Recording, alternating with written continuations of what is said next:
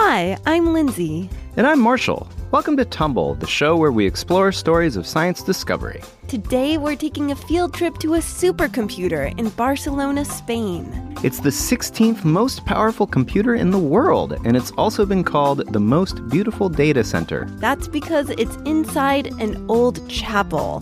We'll learn how scientists are using it to tackle some of the world's biggest problems and find out where supercomputers get their superpower. Marshall, what do you picture when you hear the word supercomputer? Maybe a laptop wearing a cape and a mask, little legs, arms, a face, saves people and stuff. Well, I kind of pictured like a beefed up desktop with a person sitting down in front of like a huge control panel with buttons and it's blinking and knobs are turning. and maybe they give an evil laugh because their plans have just come to fruition. well, it turns out that a supercomputer looks like neither of these things.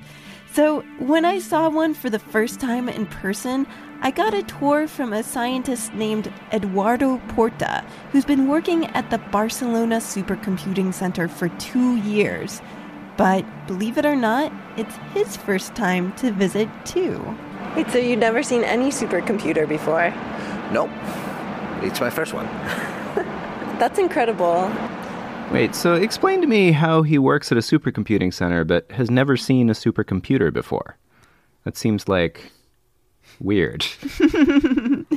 well, the supercomputer, which is named Mare Nostrum 4, is in an entirely different building. Every day, Eduardo walks into his office and uses his regular computer to log in, and so do hundreds of scientists around the world who use the supercomputer to run experiments involving tons of data.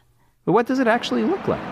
It's pretty cool a lot of blinking, and no, it, it's amazing. A supercomputer is essentially a ton of computers connected together on racks, working through more complex calculations than our little laptops could ever dream of.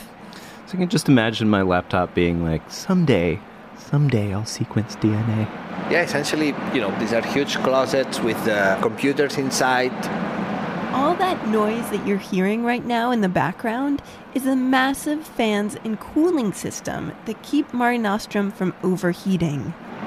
And then you can see all the all the little green lights that are blimping, telling you that the machine is calculating and working and, and, and you know making your experiment for you. The machine sits inside a giant glass box Rows and rows of tall black boxes are lined up where rows of pews used to be. It's impressive to look at, but I spent a lot of time staring up at the vaulted ceiling and stained glass windows. The supercomputing on one side, the chapel on the other. It's pretty cool. So, how did a supercomputer end up in a chapel? It sounds like the start of a terrible joke. Like, was there a priest and a rabbi involved? the chapel hasn't been used as a religious space since the 1970s.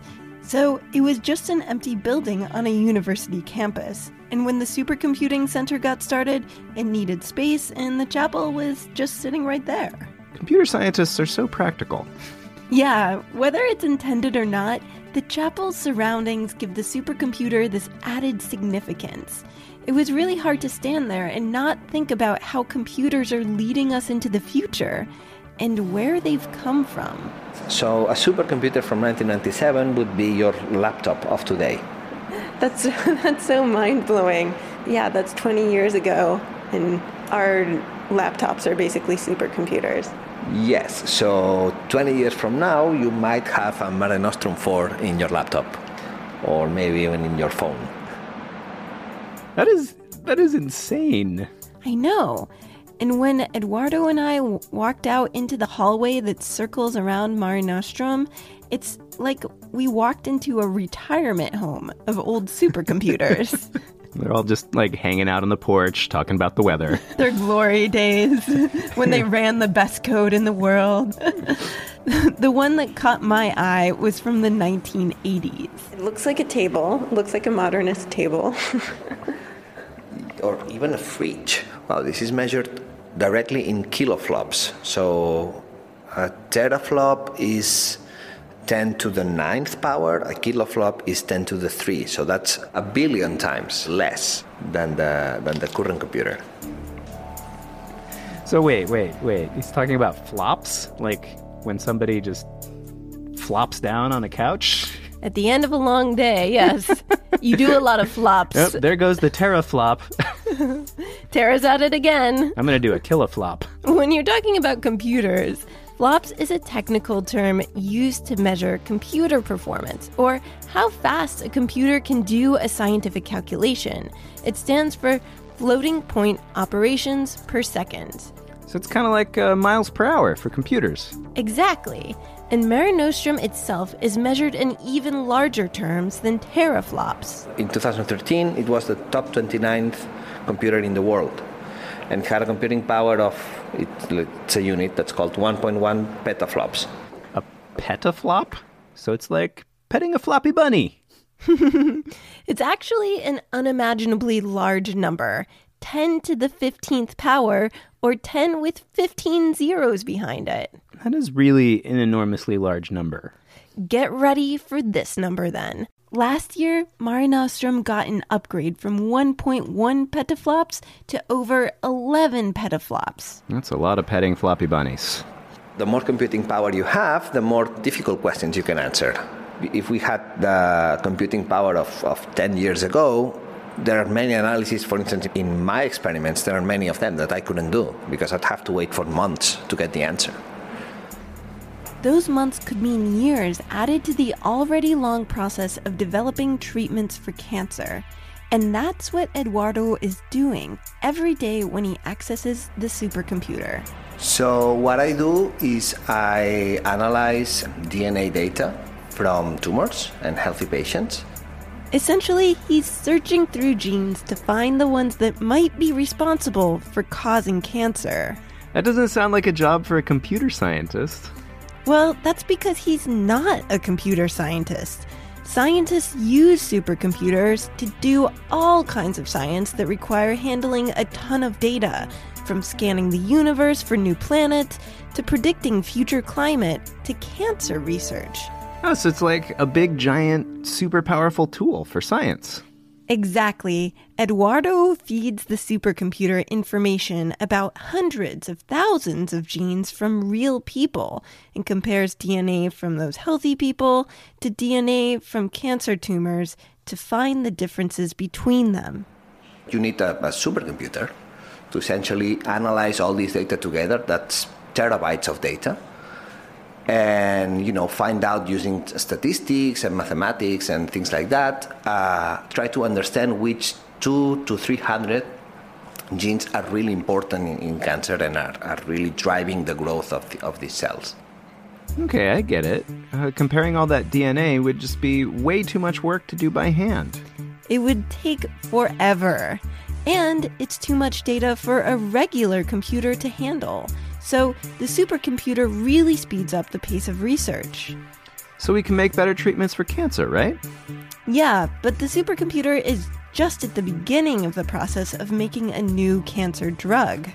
This is essentially to generate hypotheses which genes could be more important, which are probably less important, and then you know you need to actually test it, and and that's when the biology lab comes in. In the lab, biologists take a closer look at the list of suspect genes that Eduardo has tracked down, genes that have changed or mutated in cancer patients. And then they'll see if they can make a medication to fix those genes. Exactly. So it's not just a supercomputer solving all of our problems through data. Lots of different scientists and skills are involved we need to work together to, to validate our findings and, and really, you know, get down to what's important. That's so interesting. So the best computer in the world can come up with a solution to a question, but people still have to figure out what it means and how to use it. Yeah, and if the answer comes back, say, 42, that's meaningless unless we know what to do with it. Well, it's life, the universe, and everything, of course. if any of you listeners get that reference, please let us know. I really want to meet fellow fans. so, does the supercomputer just sort of turn itself on, run by itself? It doesn't. That's where actual computer scientists come in. And back in the building where Eduardo actually works, I got to meet one. Um, yes, I'm Claudia Rosas. I'm from Venezuela, and I'm a researcher in the Barcelona Supercomputing Center. Claudia's job is to track down problems in Mare Nostrum. I'm like a detective. She's looking for those code criminals trying to throw wrenches at the machine. Well, it's the actual bad code that she's after. Bottlenecks, that means some part of the code that is not going as fast as it, as it should be. Claudia makes sure that Mare Nostrum is handling the data in the most efficient way possible, and she also helps scientists steer their research through changes and upgrades. So she's like an insanely qualified tech support. She's the ultimate help desk. You think she's very good at saying, just turn it off and turn it on again?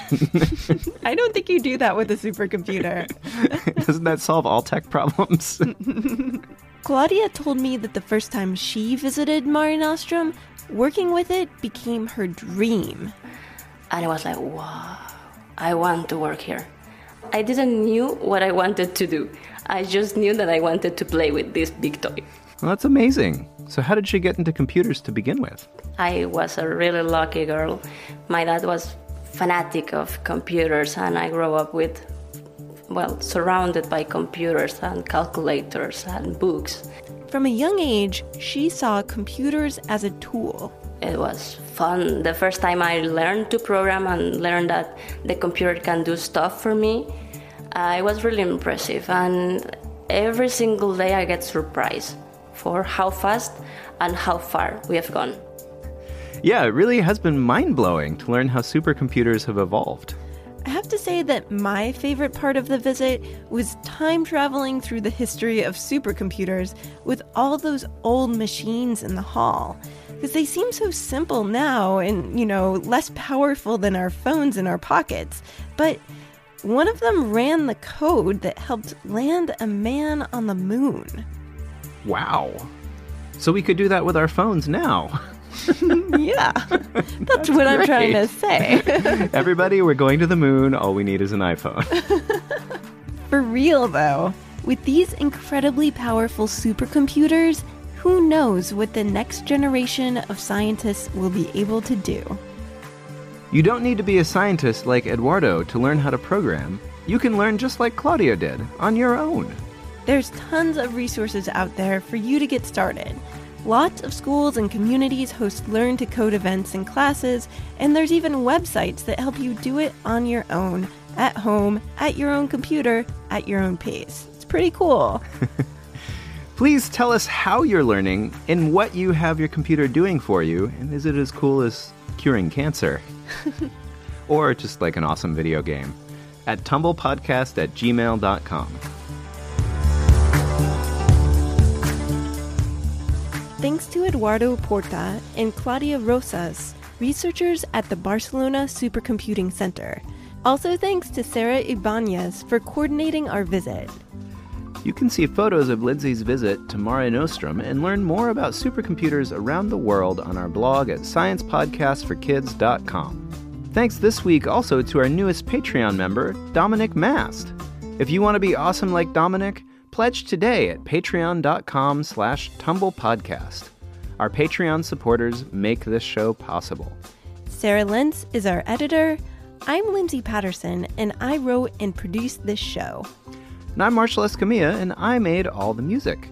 Thanks for listening, and join us next time for more stories of science discovery.